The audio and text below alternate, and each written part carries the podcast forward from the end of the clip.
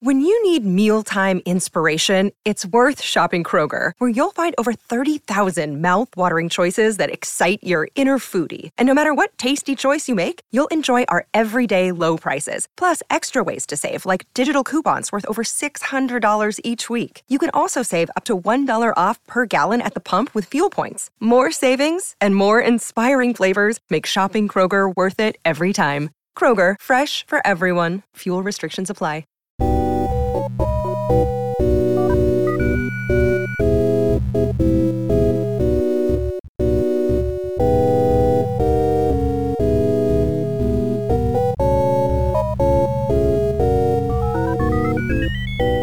From the Podcast Network, Fado Fado and Aaron, welcome to Motherfoclóir, a podcast about words, Irish, Irish words, and words from Ireland. I am Darach Ó Séaghdha. I'm Gearóidín McEvoy. And I'm Peadar Ó Caomhánaigh. How are you getting on? Yeah, yeah, it's all good. It's all good. Still, still living. You know. Yeah, we're still here. I mean, uh, I, I'm an old man now with one foot in the grave and one on one foot on the edge of it. Oh yeah, sure. Look, we're we're still upright. It's no point complaining. We are indeed. no point complaining. It's it's been an interesting week. In some ways, it's something has happened that it happens every now and then. In that a a certain Irish writer went viral for two days, went was trending in Ireland for a couple of days in a row, and people said, "Well, she doesn't have any new books out, or maybe, actually maybe she does." She's a sequel. It's a sequel. And I'd be And I'd be fucking shocked if she had a new book out. she did because a she's been dead since on it nine- and released a sequel just before she died. because she's been dead since 1958. Since since before before the V came into the folklore, she was like, "I'm getting out of here. This place is fucked." This, this would be even worse than Harper Lee, like because I mean with Harper Lee. Harper Lee, they just like broke into her nursing home and found a manuscript and was like, "Can we take this?"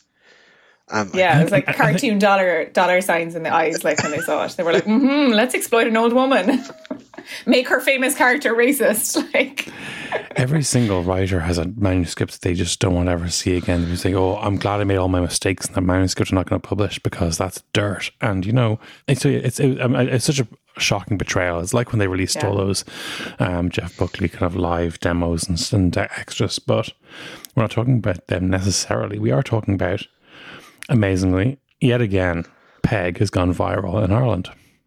Yeah, of course she has. And you know why she's gone viral in Ireland? She's gone viral in Ireland because, yet again, somebody was talking about the Irish language. Nothing to do with the education system, nothing to do with how the language is taught, absolutely nothing to do with the curriculum from 30 fucking years ago. And yet, the radio broadcaster who was hosting the program, her first reaction to any story about the Irish language was, Well, I hated Peig in school. wow, so I insightful. have, the, I have the I have the ground zero tweet here from Aon Odia, uh, he, in which he tweets, "Oh, great, a new presenter on this particular show. Here's hoping we get a modern debate on our language and what resources are needed to cur- to strengthen the Language Act currently in the Dáil." But first sentence, I hated Peig in school. Face palm emoji. Yeah, that's it, isn't it? Really, face palm emoji. That's just every fucking Grail's reaction when this happens yet again. You you mention in conversation, or you walk around with your phone, yeah, or you're minding your business, speaking Irish wherever you are, and then somebody comes in and says, "Do you know I hated Peig?" Like, get over it, you weirdo. Yeah, Like, it's just what like- is wrong with you? Oh, So Peig it's- Sayers, is it? Is- I, I'm planning on doing that anytime, anytime I hear anyone speak English around me. I'm just going to start naming authors. English, is it? Wasn't a big fan of that Robert Ludlum. I felt the Bourne ultimatum didn't tie up enough loose ends. So, in back. I'm sorry. English, yeah. That's what they deserve. They don't deserve Shakespeare. Sorry, that- I struggled to think of an English author. I was, Sure, there's only a few. God love them. yeah, I know. Sure, look, it's a weird language. Why would you be writing I know. They don't have a word for latte. Did you know that? Oh. and they beat it into you in school. Oh, Jesus, Oh, it sure. was forced on us. Forced on us, Derek. For, forced, down, forced down our throats, English was. Yeah, yeah. So this is the phenomenon uh, back in December, I, when I was writing my review of the decade, I mentioned that um, it, we we found that, that when Leo Varadkar was made Taoiseach, it was a it was groundbreaking for a number of reasons. One of, and it represented a change in modern Ireland. One of which was he was the first Taoiseach born in the post Peig era. He did his leaving cert in 1997, I believe. Um, three years after Peig came, it was no longer a compulsory mm. part of the Irish curriculum. Some schools, some uh, some teachers who love to continue to teach it, but there are other texts available at that point. Yeah, there's there's an optional element uh, to the literature part of the Irish language leaving cert course since the mid '90s, and of course, like some some teachers realized the value of of Peig as a book and you know what it teaches, uh, in particular from a linguistic point of view. So they they kept teaching it, uh, and of course, some students um, at an honors level or at a higher level who had the option of studying uh, a text of their own choosing decided to do Peig as well and you know that's that's grand because it's actually it's not that bad. But just this idea that Peig sayers or her book Peig is representative of literally everything to do with the irish language it, it just it rings one alarm bell for me. And like you know i, I my day job is working with older people. I, i'm not ageist but as soon as somebody brings up hmm. Peig my first thing is are you old? You old it's like it's like when someone says that. You know, I know I remember the, the, the first time I think someone said it was, it's a Tyler Perry movie, and I thought, oh my god, Aerosmith made a movie. I know, I'm old, but anyway. But I the, think actually, uh, sorry, I just want to say that like I don't actually necessarily think it's older people because. I d- I'm born in the post Peig era, right? I was born in 1992. She came off the syllabus like quite soon after I was born. Um, and thank, so thank you for that. Yeah, guys, I'm so young. um, but like you know, she she's gone so long, but I think it's still it's a trendy thing to say. Like do you know the way the young kids now they are like oh why do you say hang up the phone? But they still say hang up the phone even though they have no concept for hanging up the phone. It's kind of the same thing. The youths of today are like oh, oh Peig. You've no idea what Peig is because you never read it. Well neither did the people who were complaining about it but you know let that be said but I think it's just sort of the trendy thing to say about Irish, or like the haha, everyone like joshes and has a good time. Ha, is an Irish great? No, it's not. Peig, lol. And like that's like that's and yeah, and there's there's definitely a bit of that. And when when Peig actually did come off the curriculum, I, we we did a bit of research how Peig is a trope, and we've talked before about how on our Hot Gael Summer episodes how photographs of Peig often accompany articles about modern uh, about modern Irish policy or current the current curriculum and or or, or the Gaeltacht or anything at all to yeah. do with the Irish language. It's like it's like the national newspaper's picture desk really only has one go to, and it's the and it, the worst thing is it's always the same image of Peig. Like yeah, every everyone knows it. She's in the the shawl in the house. Yeah, it's bleak and sad. Like there, there are pictures of Peig Sayers smiling. They do exist. Yeah. Plenty of them. Um, Ah, but they don't feed the narrative, you know. Yeah. Hey, so I, I, decided to go back to an, an early source to find someone who's who represents. I guess I had to find representative samples of people explaining why they dislike Peig. And what I did find was uh, in the mid '90s, when when the news was announced that Peig was coming off the curriculum, Joseph O'Connor, uh, one of our one of our greatest writers, in fairness, uh, at the moment, and came up, wrote a, a screed of sorts or a, a, a position on why he didn't like Peig in school. And we're just to have that read out now. So you can, because I think he gets the police points across. Shay, I thought to myself, since the happy day I finished my leaving cert a dozen long years ago, I've been waiting to hear this news. I am, as regular readers may recall, a bit of a lapsed Catholic. I'm not ashamed to say that on morning last week, when I heard Peig's demise, I got out of the lava and went down on my knees and thanked the Lord above for his mercies. Peig Sayers in the dustbin of history. Bliss it was to be alive at this dawn. Peig bloody Sayers, the pox be upon her. May she be broiled over the hobs of Hades, and then made to listen to the Kilfenora Ceilidh band for all eternity. You remember what it was like, don't you, readers? You'd go into your Irish class feeling relatively content with your little self. Then the múinteoir would open the book and begin to read aloud, and next thing you know, down would come the misery. Hit on lugger and log ert. Oh, alas, on ochon, affliction, agony, distress, pain, sorrow, and woe, peppered with a light smattering of depression, despondency, and heartache. Peig Sayers, the woman who lived to be 807 without ever being happy once. If there is one person at whose feet we might lay the near death of modern Irish, surely it is Peig. Mawkish, cringing, miserable, forelock tugging, acquiescent, superstitious, old baggage that she was. What a great idea it was to make us all read her. How relevant she was to our lives. What a great way to murder language. Peig Sayers was the droning voice of Irish failure, the kind of literary character that only a truly colonised society could produce.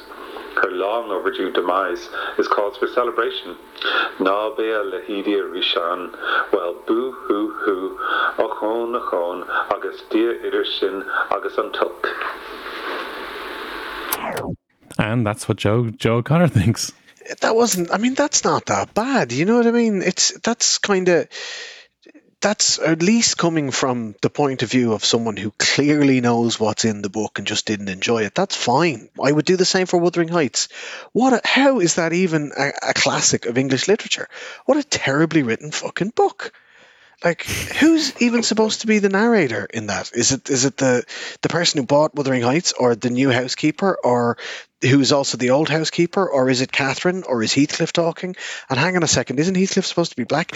What a fucking what a clusterfuck of a book! It's terrible.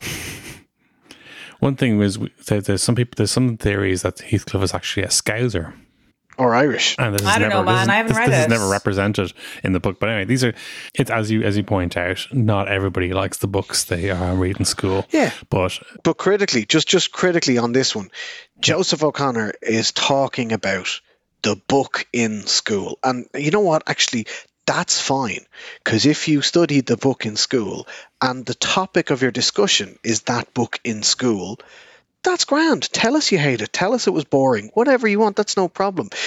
The key fundamental issue at stake here is if the topic is oh, we need a senior minister for the Gaeltacht, the answer isn't Peig. If the topic is there's no there's no broadband in Connemara, the answer isn't Peig.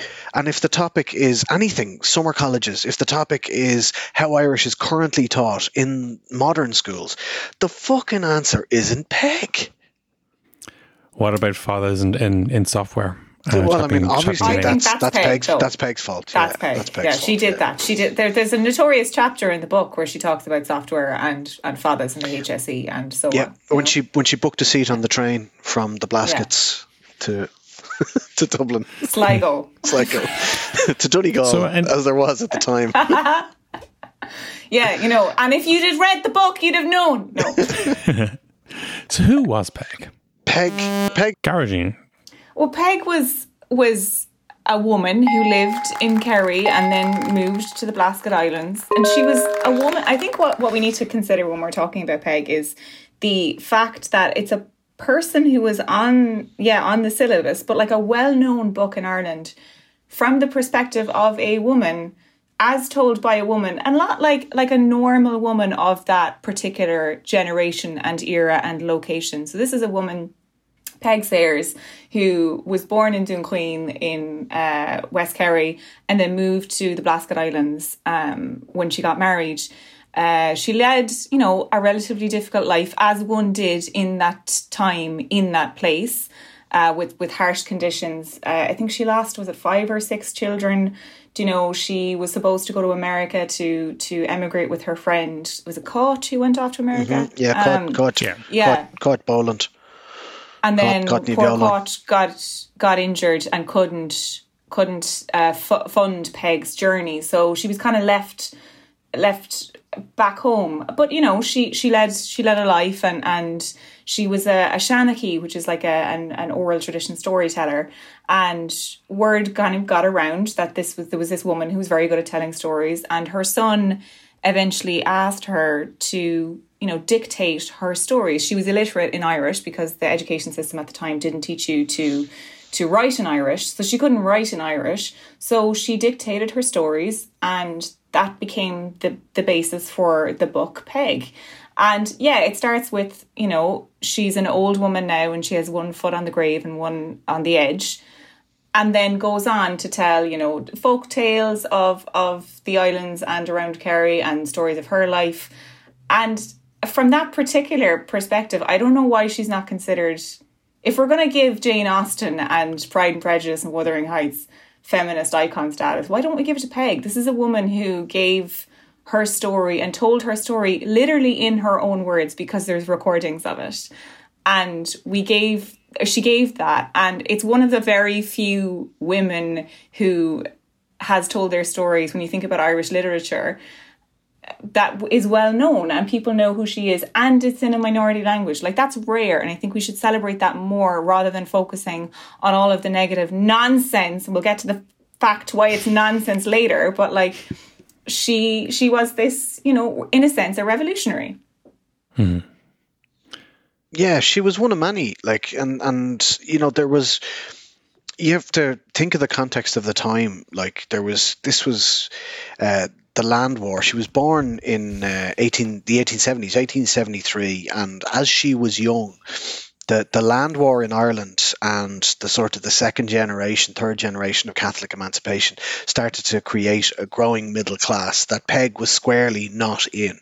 So all of a sudden, instead of being surrounded by people who were peers, she was being surrounded by people who thought that that they were her betters. She was witness to a changing Ireland. She was witness to uh, a nascent industrial Ireland. She was witness to an Ireland that was sort of seeing the end of uh, pure brutal bayonet colonialism and the start of a new kind of uh, consciousness of Irishness. And uh, she saw all of that and she knew what was happening. So they come through in her stories. And, you know, she, she was one of many people on the Great Blasket Island that were visited by scholars uh, as part of the, you know, Aviocan the Gaeilge, the Gaelic revival.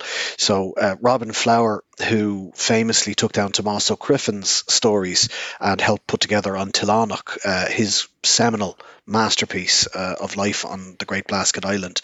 Um, she she was out there. She as as as Garrity mentioned, she thought she was going to get to emigrate to America, uh, but caught Niviola and caught Boland. She had an accident and couldn't send her the money. So Peig married Pádraig Ó Guithín from Blascéad Mhór and moved out to the island in 1892.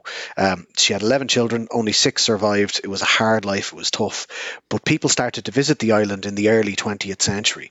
Uh, Robin Flower, Karl Marstrander, um, lots of these, these Gaelic scholars, Kuno Meyer, even uh, Lady Gregory was involved in the same movement. I'm not sure she made it to the Great Blasket Island herself, but they started interviewing people like Tomás Ó Criomhthain and Peig Sayers. And they said, you know, they went into each community community and they were like, tell us the, who are the storytellers. And these were the, the last keepers of the oral Irish history tradition. Um, because as Gearóidín said, these people were functionally illiterate in Irish, could read and write in English, but had never been taught to read or write in Irish. So this was a totally oral language and a totally oral history.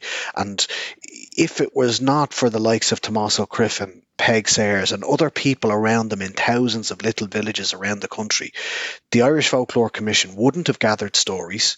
Uh, they got about 432 separate items of storytelling from Peig Sayers. Um, from 1938 until 1953, I think, when she died, or 1958 when she died, sorry.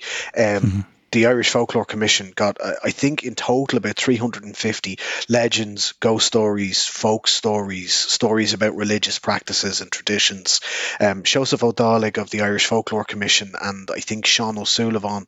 Um, as well. They went out to her. She wasn't too comfortable being recorded, so there's not many recordings of her voice. So they wrote it down, most of it down on pen and paper. And it, like people like her saved not just the language, but an entire tradition, an entire mm. history. And without them, we really, really wouldn't have as much knowledge or as much consciousness of where we come from as a culture.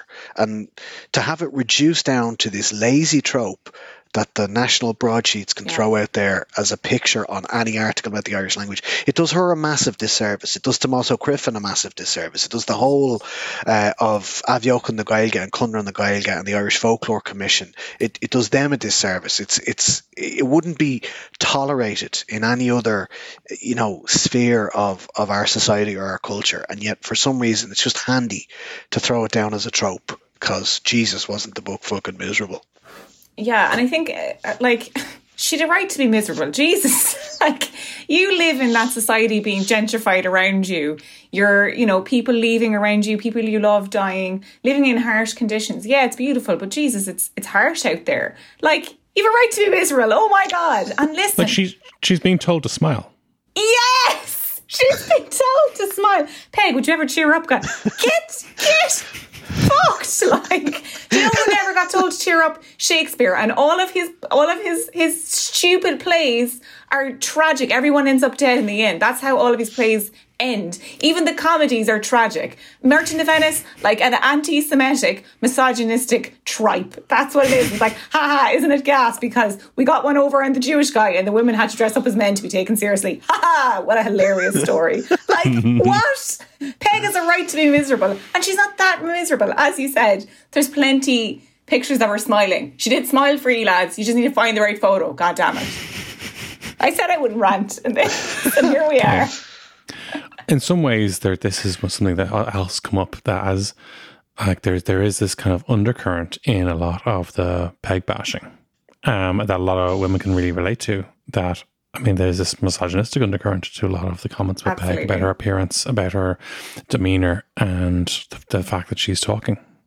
Absolutely. I think it's so like it's there's an undercurrent of misogyny that you're not like you said you're not recognizing the fact that this is a woman telling her story in her words and you're like oh my god she's so annoying and miserable. Like sometimes women have miserable lives. Like shock her women living in Ireland have had a miserable time of it. Like I'm sorry is that something that's news to you? Have you been living under a rock? And then I think there's also an element of ageism as well because she's not a young vibrant person. She's a woman who's lived her life and is at the you know the closing stages of it like she's ready for the grave that's how it starts and she's telling back her life and i think that's you know not the traditional woman you would have seen the comely maiden who's ready to get married or whatever Yeah. she's this older woman who's lived her life and it's been sad for some parts of it because that's how life is There's the other the other thing that like we really really need to address the elephant in the room. We fucking love the misery. Like why is why is this the exception to the rule? We love misery. Like oh, Peig is miserable. It's not vibrant and exciting like King Lear or Macbeth. Like what do you? or the field the fucking field like that's literally a stone's throw away from it set isn't it set in Kerry it is yeah and you know miserable the poor old Bull McCabe has a terrible time of it like Tadhg has a terrible time of it like everyone's got no crack you know but we all love that story everyone loves that film Yeah, and like uh, even the stuff we watch nowadays, even the stuff we watch now, like we love we love the misery. Game of Thrones wasn't a lark. Like, you know what I mean? And billions of people watched it. It's like I, I just uh, and this idea that like it's on the curriculum, it shouldn't be boring. What are you what are you on about? Everything on the school curriculum is boring. Everything. yeah Uh, yeah, I, th- I think the context of studying it, and this is this. I know Pat Ingoldsby was f- famous; he wouldn't let his his poems uh, be on this curriculum. I, I'm not sure if anyone ever asked, but uh, he, he said he, he preempted them by saying he didn't want it because the act of studying them takes away some of the fun. But I suppose, like for a lot of observers of the way, like Ireland maybe is unusually obsessed with the education system in a way that I don't think that kind of um, that A level results and A level curriculums and issues like that get the same discussion in in England. Or Yeah, it's not the same other- here either. Like this is the state of affairs. My boyfriend, a Finnish man, knows who Peig is and knows he will laugh at Peig jokes. Like that's the state we're in. Hmm. Doesn't speak. He's like Duolingo level one of Irish. That's the extent that he has. Like, and he's like, haha, Peig jokes. But the, the first thing the owl says to you on Duolingo is, wasn't Peig shite? Go on. Ha, ha, ha. Banter. And you have to answer yes so that you can get to the lessons. Yeah, it's a, but like yeah, culturally, culturally, we we we have a, a very weird. So ever since free secondary education, which probably coincides around about the time of Peig's book being either Yeah. um, published or put on the curriculum. Uh, ever since then, we have had this single model of secondary education where we funnel everybody into the Leaving Cert. Like it really is, it's Pearse's murder machine times a thousand. Uh, so it's one size fits all. It's not like in Germany where you choose, do you want to go to the Realschule or the Hochschule or the Gymnasium, depending on what career you want to do. Everybody does the fucking leaving. So for a significant period of time, everybody does Peig. So it was a cultural Yeah. touchstone. But it was a cultural mm-hmm. touchstone in a way that Macbeth or King Lear or Hamlet wouldn't have been because it was our cultural touchstone and our culture. And one of the worst things we do on this island is ridicule and belittle our own culture. It's forelock tugging, calf dopping nonsense. And we do it Yep. all the time. Yeah. And I think it's it's so frustrating. When I was when we were like prepping for this episode I was thinking I was like we really need to interrogate why we find it so okay to ridicule who we are and part of of what it means to be Irish or part of our culture a very visible part of our culture be that literature be that the language. And I think Peig as we've said is inherently connected to the language. I mean she is for a lot of people like a mascot and a negative mascot for the language. And i think we really need to interrogate that. And it's it's look it's a common feature of a post-colonial society because what colonialism does to a society is colonize minds. So when you colonize the way people think, you don't need to make a prohibition to say you can't have your culture or you can't have your language because they already think their culture and their language is uneducated or, you know, backward or belongs on an island or belo- that belongs to the, you know, the tribal people or whatever it is. You see it in other societies as well where you know, maybe if you're talking about African colonized nations that have English as an official language, but nobody speaks English officially. You know, the, the language of the people is not English, but it's seen as like a, a more prestigious language. And I think that's evident in the way we talk about Peig because it's a laughable, jokeable thing because Irish is this twee, silly language that belongs on the islands and people complain and moan in that language. And we're not recognizing that that's a leftover of colonialism. That's taught behavior that we have internalized and continue to internalize because we ref- refuse to make peace with it. And I, I include in that, like, you know, I'm not saying it's the Brits at it again. A few weeks ago, we talked about this, Peadar. You said it that, like, you know, people need to take ownership over their lack of ability. You can't just say the language was taken from me, the Brits took it, and leave it at that. There comes a point where it's been how many years since, in the, at least the 26 counties, where we've had control over our own affairs. What's stopping you from interrogating the question of why do I think Peig is so backward? Why do I think the language as a proxy or Peig being a proxy for the language is so backward? And why is how do I not see that as a strange thing? I think Irish is a dead language and the speakers who speak it are strange. You know, ask yourself why. Yeah, and the other thing is like that that's absolutely it. Like it is about this ownership. Be, be, because for so many people, the only interaction they have with the language, the language that, you know, that we speak, that we speak to each other. I know we use English on this podcast, but we speak Irish. I speak Irish every day. I speak to my son in mm. Irish. I speak to my friends in Irish.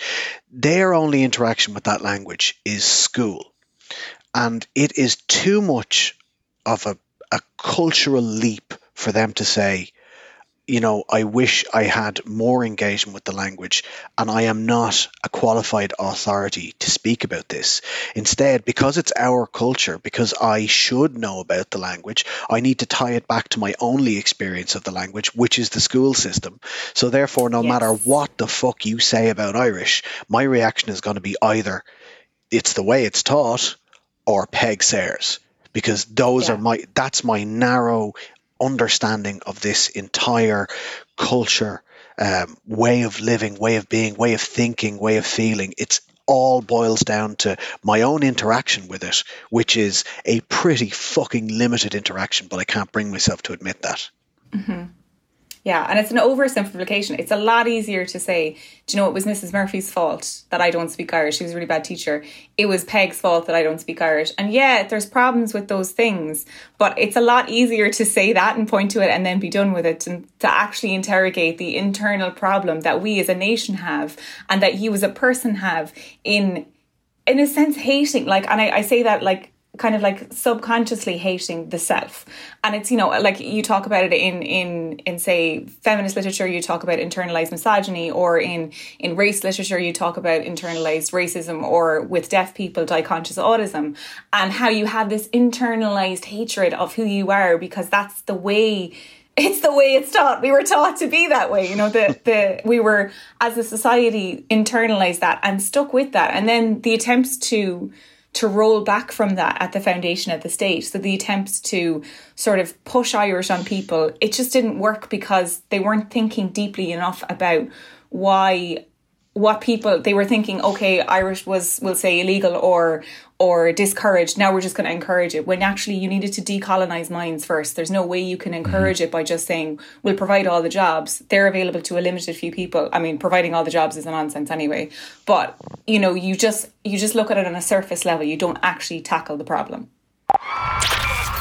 what is Dubland? We have to explain what Dubland is. The Dubland podcast is an eternally pregnant woman um, I've been pregnant three times. Yeah, but you've been pregnant since I met you. Right, okay. Hanging out with a neurotic middle aged toddler, mm-hmm. and the way that those two people from very opposing sides of the um, world see the see the world around them. Is that it? I Is think that that's a good it. explanation yeah, of it? That's a very good explanation. Uh, you can listen on Spotify, you can listen on iTunes, you can listen on the HeadStuff Podcast Network. We're on the HeadStuff Podcast Network.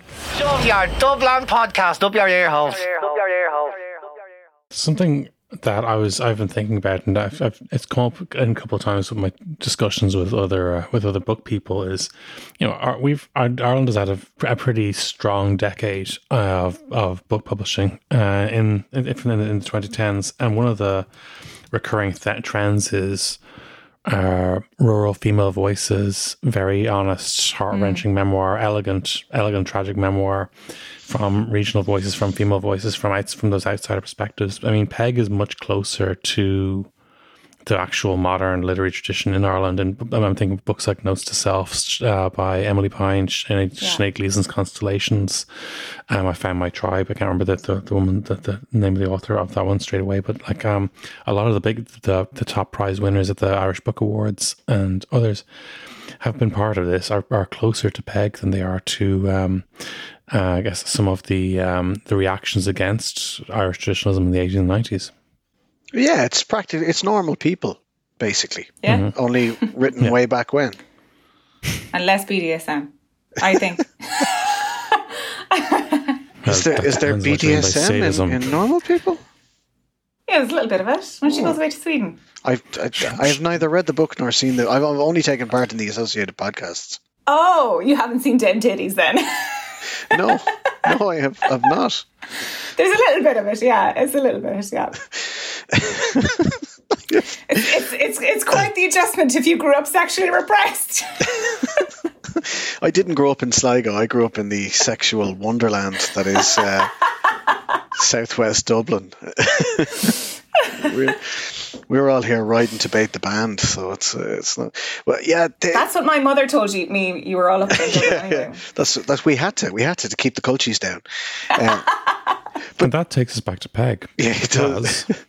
it does. because so there's sometimes people are defending Peig. What they do is they can't bring themselves to actually defend the book, and what they say is they talk about this kind of holy grail, what, what Peig should have been like if it wasn't butchered by the censors, by the Department of Education, and by her own son. And this is this is theory that there's that there's a like a pure filth version out there because Peig was living on an island where everyone was kind of very cognizant of each other's business. People were close together. Everything everything happened in in, in a room. Um, uh, people had to deal with, uh, I guess, themselves in a community where when people knew each a lot about each other, and that that there was maybe you know, Gáirsiúlacht. Gáirsiúlacht, yeah, yeah. There's a bit yeah, of Gáirsiúlacht that's some Jackeen nonsense. Like, sorry, there's no way a culchie person came up with that theory because let me fucking tell you, I might know your business, but I'm not going to talk about it. But I will in whispered terms. But not, you know, I'm not going to do it when anyone's taking notes. You know, I'm going to wink and nudge. That's all I'm going to do. The, the, the one thing, the one thing that is true though is that, like, as as we've mentioned several times, um, because Peig was functionally illiterate in Irish, the book had to be dictated, and it was hmm. dictated mm. to her son, uh, Mícheál, Mike.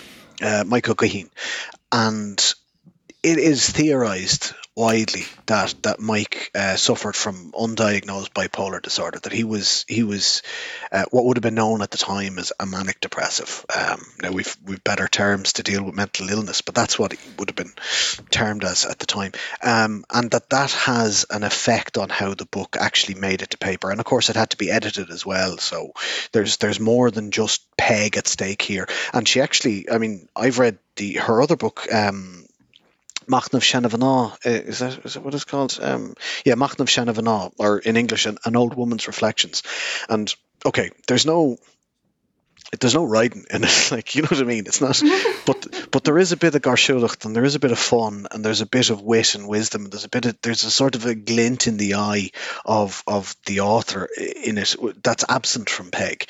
Peig is is it's gloomy, it's miserable, it's it's a it's a reflection on a very, very difficult life that was told to someone who had a very, very difficult life, and that sort of exacerbates the problem when you put pen to paper, mm. and and that does come true. But there's no, unfortunately, that is the base copy. That's the original. There's no holy grail out there. There's no hidden dirty Peig. Like there's no Peig with with yeah. with, with, with willies and bums in mm-hmm. it. Like that's not out there. a director's cut. Yeah. oh, that's some weird Reddit post. Like dark corner of the internet. Carry on, isn't it? Where's the dirty version? Like like there isn't one, man. There's not a dirty. There's not a porn of everything. Okay. Before the internet, there wasn't a porn of everything. Okay. I think you'll find there's gonna there's gonna be some Peig fan fiction now. I swear uh, to God, do not tag me in it. I don't want to know. Please, God. Blasket threesome Gaeilge. Oh, no. this anyway. does a disservice to everyone who has died for Ireland. oh. so the, the, the Blaskets have a, have I suppose a, a, a kind of place in well maybe the Aran Islands probably maybe get, get more tourism than the Blaskets. That seems fair enough to say. Oh, yeah, and obviously. There's no one on the Blaskets. Like, yeah. it's only yeah. recently been redeveloped as a tourist destination with an overnight accommodation option. You can stay in Peig Sayers' house, and there are full-time caretakers there to look after the place and look after your needs when you get on. But prior to that, the island was really only available for day trips, or for the more mm. intrepid tourist, you could camp on it. You could sleep out under the stars. Um, and look, that, that's great. Like, you don't want to see the Blaskets, you know, you don't see it I don't want to see an apart hotel opening on the Blaskets, if you know what I mean. They form an important part of our culture.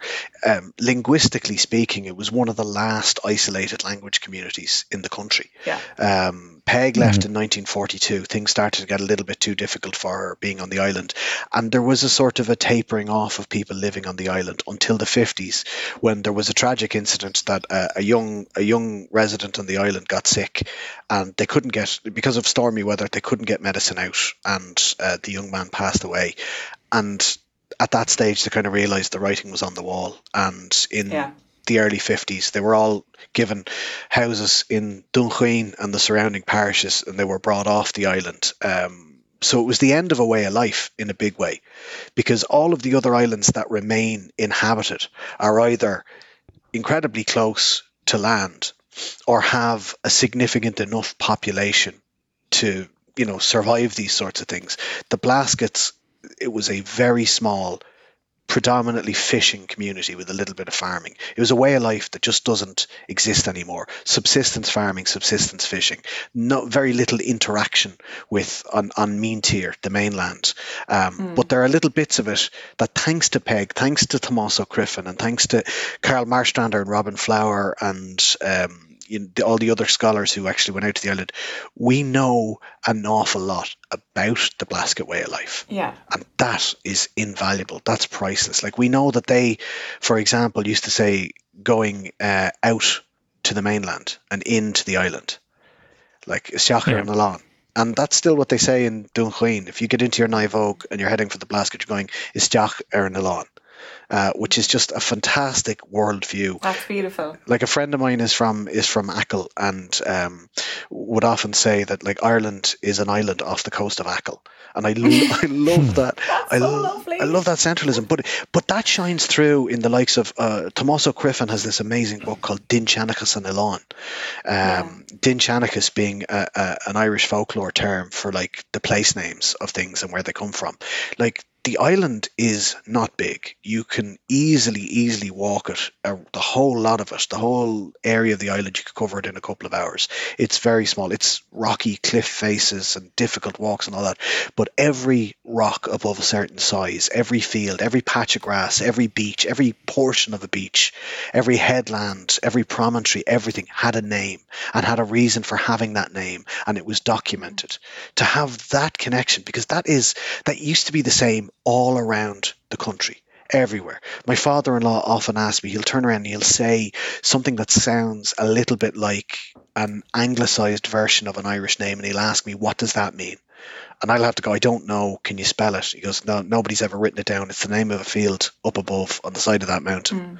And and when his generation goes, that name will be gone because it'll be gone from the folk memory and no one will ever remember what that little field was called. But thanks to interventions by others, we know what they were called on the Blasket Island. So we get an insight into how life was. And like that's amazing. And it deserves far more fucking respect than people saying Yeah. it's a miserable of course it was a miserable book. It was not an easy fucking life. Living on an Yeah. island where you can't get any food into the island if if um if if it's stormy where people are going to die because you can't get medicine over because where you have to take care of all your healthcare needs yourself without a fucking doctor on the island half your kids are going to fucking die because we don't have modern medicine like it's Ireland at the time was a shithole and living on an island made that shithole multiply your difficulties exponentially so to look back Hey, at that better. We, we've we've found somewhere even wetter and with less services. yes let's go But I think it's it's it's indicative of this rejection of Peig that oh it's so boring and oh I think that's again maybe that's the culture in me that just like has an inherent hate of Jackeens. But like it feels like bourgeois Dublin leafy suburb. Oh, that's not what the Irish speaking community is about. We're so cosmopolitan. We have coffees, you know, like like that's how culchie I am. That I'm like coffee. That's so cosmopolitan. Um, you know, I remember my teachers drinking Nescafe, the the the the instant coffee, and I used to think they were so cool when I was a child because no one I knew drank coffee except teachers who'd been to college in Dublin. But um, you know, it's this idea that that oh we're going to reclaim the language in this bourgeois um, sort of like sophisticated elitist. And we've talked before about elitism in Ireland but like there is an element of that I do think that the rejection of this like this this existence of a very small elite that we're saying Irish isn't like that and then the recognition the sort of conflict between those two communities that oh of course Peig doesn't represent. She rep- represents a different thing. When in actual fact she still fucking represents what it's like being in the Gaeltacht. Not having roads not having Wi-Fi not having access. Like if you're pregnant and you live on the Aran Islands you have to come over and knock around in a hotel before you give birth because it's not you know it's not safe because there's no facilities there. And I don't know am I saying build a hospital on Inishmore? I don't know. I'm not a city planner. But what I am saying is these communities are still underserviced and pretending that she doesn't represent and her story doesn't represent life, as he said, life back then and a beautiful cultural, rich heritage of what life was like, but also is still very relevant to societies that exist today and to this day and are still gasping for resources and recognition. And this idea, we were saying it earlier, that there's this idea, Father, you were saying it, that like a Peig is is sort of seen as this like naggy complainer, and then so is people who live in the Gaeltacht who are like, hey, could we get a bit of Wi-Fi? And everyone's like, well, you get all the jobs and all the grants, so you're just complete. Like, excuse me, these people are looking for roads and internet access, so they don't have to leave and move to Dublin or to Galway City or to Cork City in order to live rich and full lives. They want to live where they live in their communities, but they can't because they're not serviced. Hmm, sounds a little bit like Peig. which is a, a reality that we don't want to face. Like there was Yeah. a lovely story during the week um, on Indigenous Peoples Day about um, our good friend Naomi O'Leary and how she retweeted um, a Diné or Navajo uh, NASA engineer, uh, and it all of a sudden raised nearly a million euro from Ireland for the Navajo and Hopi nations in a sort of a repayment of of what the Choctaw Nation did for Ireland during the famine.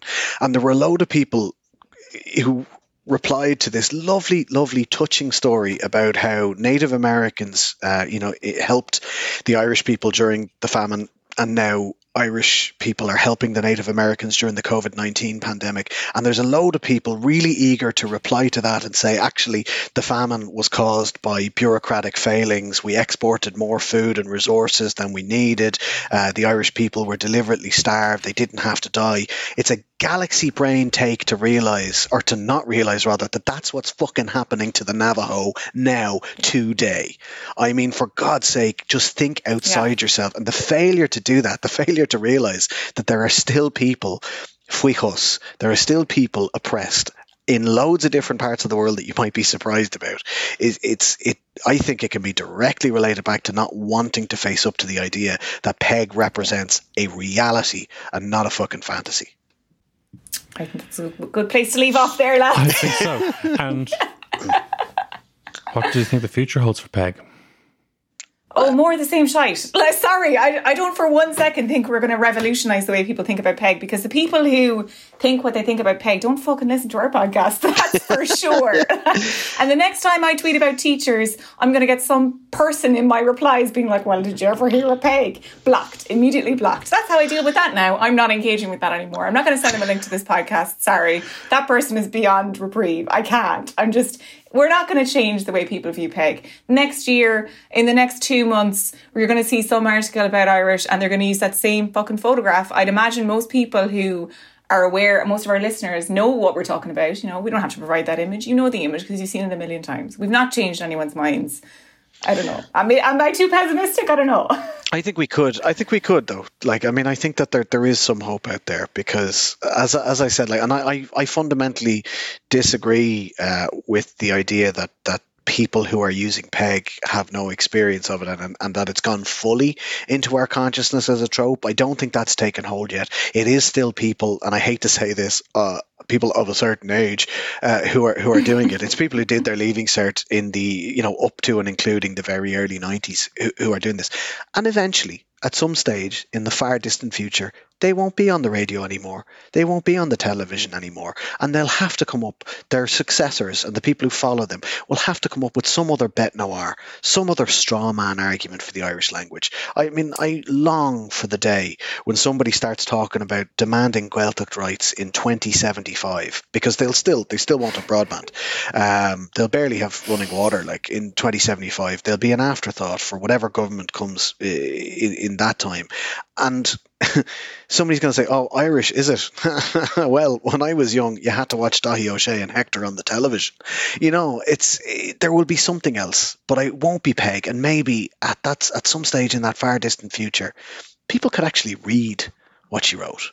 And people could actually and enjoy then she put the what other she leg said. into the grave and die. God love her. Jesus Yeah, Christ, she can that woman stop- suffered enough. She could stop spinning in her in her grave. But if you do read what she wrote, because the one thing about Peig is Peig was a pop culture figure at the time because you know her her her book was you know her book was known her writings were known while she was alive. Um, I, I know that the version that that I read anyway was published in 1974, long after she she was departed. But she was known and she was famous, and you know she was somewhat of a maybe even a divisive figure back then. Um, but she was definitely loved and mourned when she died, and I Yeah. think. Darach, you were you were mentioning before we came on the air about um, the tenth anniversary, and that there was a bit of a sweetness to, to how she was remembered. Yeah, very much. And in, in the, there was um, in the in tenth anniversary, uh, Cura O'Donnell would have been one of the speakers, and there was there was a commemoration on the newspapers, uh, just talking about how you know that how Peig and how well loved she was, and there one of the one of the speeches was that to let the people of Kerry that this storytelling tradition belonged to them, not that this is something that they had to avoid, but it was something that they were encouraged to actually directly engage with. When she was sick in the 1950s and she came up to Dublin in hospital, there were daily reports in the newspapers on how she was doing because she, she there were enough people who cared that much about her. Like, yeah, she, she would have been a very popular figure, very well reviewed, and it did seem, yes, that that was it was years later when the, the actual trope started setting in, probably along along with other rejections of um, Irishness. It's um, some people seem to think the um, some people found that that maybe um, their opinion of the Blasket Islands was was possibly coloured by anti-Haughey feeling. I mean, was I'll I mean, take I'll take any excuse to hate Charlie Haughey, but I mean any any excuse at all. And yes, it is it is a national it's a it's a national disgrace that he bought an island. Like for Christ's sake, imagine like a, a pol- the leader of the country buying one of the country's islands. Like it's like Yeah. something you'd hear in it's like something you'd see in a poorly written American fiction about an African republic. Like it is it's not actually reflective of what an African republic is like. It's like what Yanks think an African republic is like, where the the, the tin pot dictator decides to buy himself a holiday island off the coast of, of the country. And he did. He fucking did it. Like they, they still own the Shaggin Island. Like the family does. I watched I watched that period of reading in the years like like a soap opera because I'm like, what? How did you guys let this happen? He bought a fucking island. He had a three hundred pound shirt, and he was telling all of you not to spend money. What is this? Like, it's it's entertainment beyond you know, apart from the fact that it was real life and people had to live through it. While also having a, a relationship with the country's top gossip columnist. I mean, Oh, yeah. sweetie. Yeah, yeah. Himself and Terry Keane. who was who was married to a ju- judge was a Supreme Court or High Court? Was Ter- it was Justice Keane Supreme Court? uh, possibly. I'll have Justice to Keane check was that. Supreme Court, I think. Yeah. Or he might have been High Court and then Supreme Court. Well, Well, Mrs. think- Oh my God, was, man. was ri- was riding the tish. Yeah, that was. She wrote a book about it. She wrote a book about it called Sweetie, which is what she called him. She said he was lovely. Yeah, but anyway, I love I love Charlie Haughey. But I mean, I would love to say that Margaret Thatcher is the reason I hate the English language. It's not exactly true. Yeah. And Charlie Haughey is not the reason people hate Peig. But I mean, look, if we can blame Haughey for it instead of Peig. I, I, I- I'm good with that. That's a that's a nice Yeah, solution. I, I like that. Sure. Blame him. Why not? know. At the time, I think his because he, he may not have been government in government at the time when he actually bought it. And I think the idea was that he'd take better care of it than the government would, and that he he introduced reintroduced uh, a couple of deer to the island. And But he was the government in the end. What? What is this? listen, this is this is how you, it's it, there's a long-standing tradition of establishment politicians in Ireland presenting themselves as outsiders. The next time, the next time somebody from that generation says something to me along the lines of, "Well, in my day," I'm just going to point them directly toward that. Like, this is what you allowed in your fucking day, all right? what? You let the Charvet shirt wearing Taoiseach. This is a man who smuggled guns for the IRA and yet still managed to be. He was a gun runner who managed to become the leader of the country, and you let him buy a fucking island. We don't know that that he definitely did that. I thought it was fairly allegedly. Then can we allegedly? You can't defame the smuggled- dead. It's fine. Grand, so he definitely did it. He like he liked to imply that he did while saying he didn't. So it, it was it was a tricky situation. But what we do know is this isn't a story about Charlie Haughey. This is a story about Peig, but also about Nana Heron. And what I did want to do was give the last word on this episode to people who don't hate Peig, to women in Ireland who uh, who find her story relatable and want to tell us why they love her and her work so much.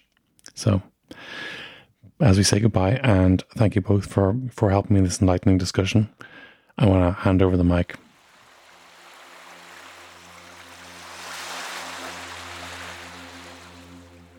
Peig Sayers. Who else is dead 60 years and trends on Twitter every two weeks? Peig. When shy radio DJs are desperate for some buzz, who can they always invoke? Peig. She's the epitome of living in people's heads rent free. She somehow has the power to single handedly kill a language that isn't dead, ruin school children's lives despite not being on the syllabus for a few generations now. But at the same time, she's no use to anybody. Don't bother reading that. No, shy. You know her full name, but one syllable, and everyone knows who you're talking about. And that one syllable has the power to ruin a dinner party, depending on the company you keep. Peig is the original triple threat. Not only a ban, a Shan Van, she's the Shan Van Vocht.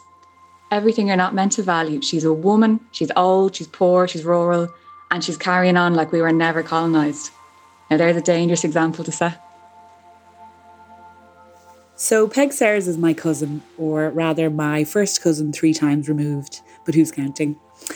The way I relate to her as an Irish woman is she isn't the first, nor will she be the last woman whose contributions to a vital project have been scorned, undervalued, ignored, ridiculed, made fun of. And her legacy has been tarnished by the fact that people have decided she was miserable, she was boring. She's been done so dirty in Irish culture, partly because her works were taught in the wrong way to bored teenagers. That is not her fault. That is the fault of the curriculum setters. She truly was an encyclopedia of folklore, of ghost stories, of turns of phrase, of jokes. And she is really only now being appreciated as a well rounded individual. People are so shocked to hear that she was a funny person. Why are you shocked? Most people are funny when you give them a chance, when you take the time to understand them. She went through so much hardship, the oppression that we live with, and more, the pain of separation, of emigration. And she was still smiling, surviving, thriving, overcoming so much hardship. I am so proud of her.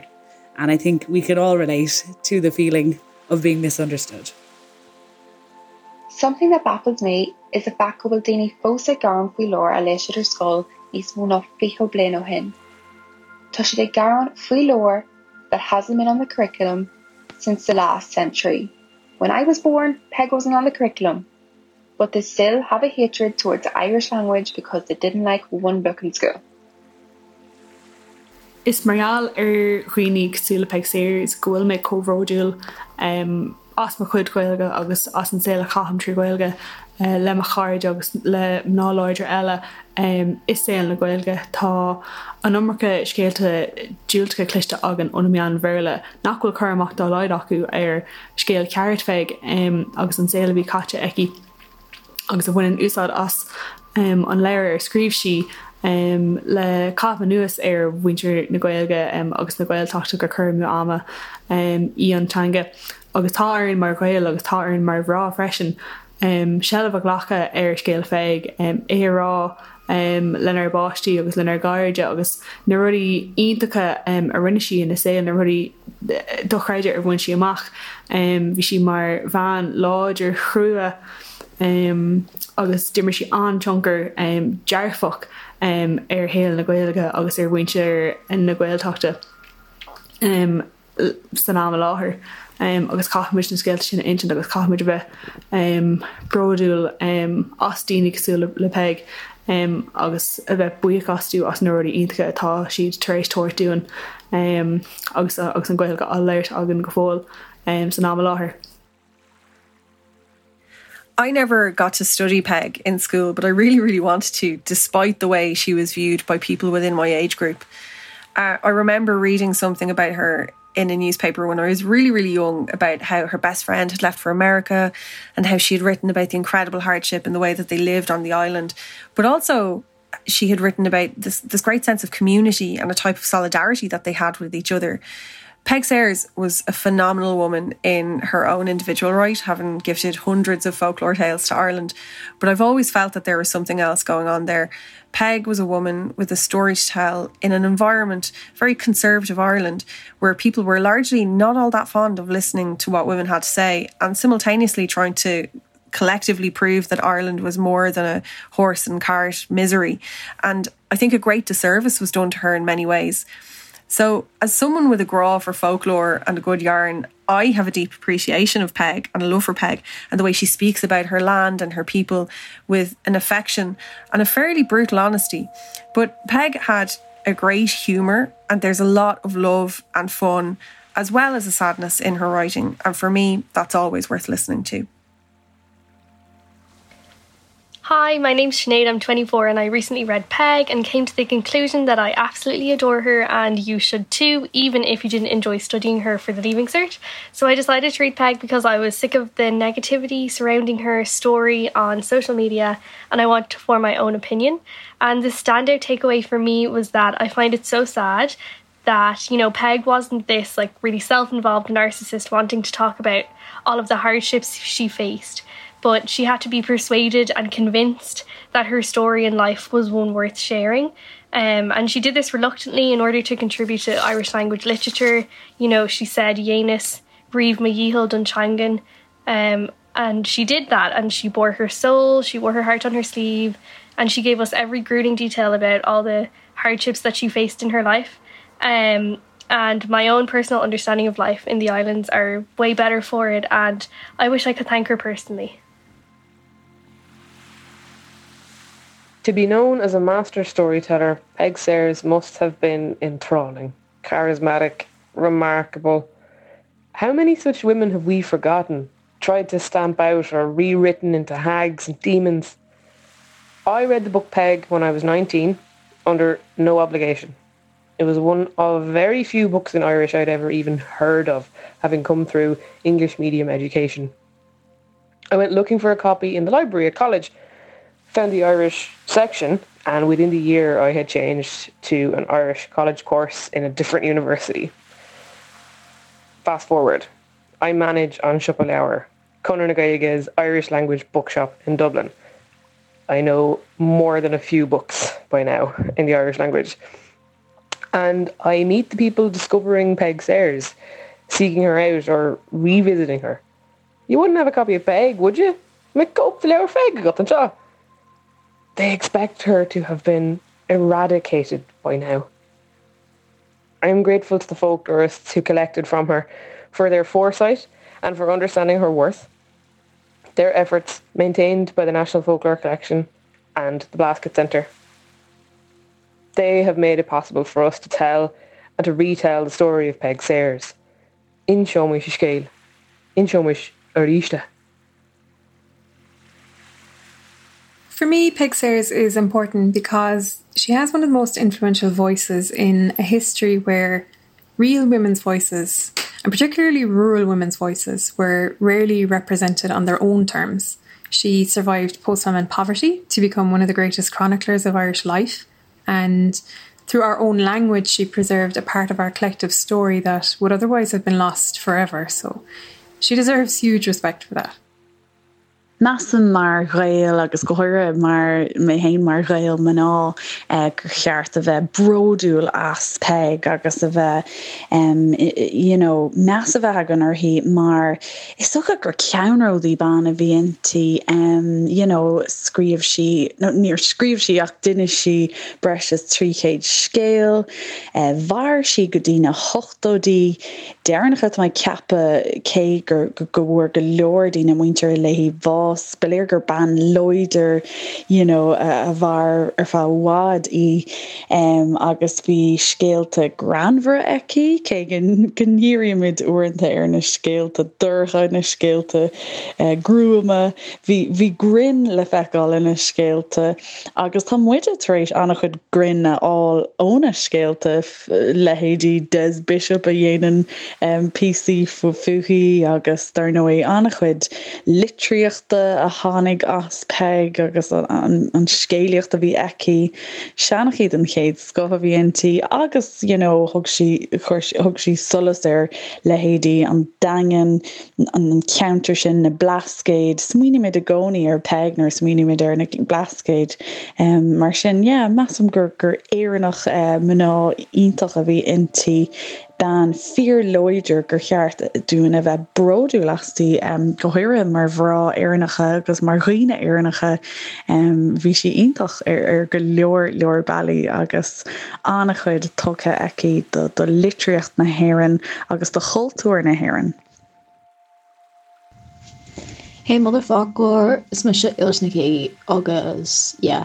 Um, I'm just gonna chat about why I love Peg so much because honestly, what a legend! Like that woman, I swear, like she's like as someone that didn't have to learn her for like you know because I'm from the north, I didn't have to do like leavings or anything, so I never had to like learn her stuff. But then I like chose to read it, and oh my god, like it's so good. She does not deserve the hate she gets. First of all, like the fact that like she died in 1950 something and she's still chatting about today even if it's in like the awful light that like like some news columns tend to put her in when it's exam season down south and all. Like even if it's in that awful light the fact that she has enough like reach that even to this day she's been talked about this is a Motherfoclóir podcast where we're discussing Peig. Like that's insane. Like there's very few people that whose like legacy has lasted that long and I think that just goes to prove how just amazing that her entire like thing was like how amazing like she's a, a, oh, an unbelievable storyteller um and just she doesn't deserve the hate. I am starting the Peig um, fan club, and I would like to invite you all to join. Um, we will have monthly meetings over Zoom, and everyone can bake cookies and sit around, and we can read Peig to each other so that we can, you know, vibe. Um, I mean, that sounds like fun. Actually, I was about to say I'm joking, but that does sound like fun. Um, slang of foil, Ahara.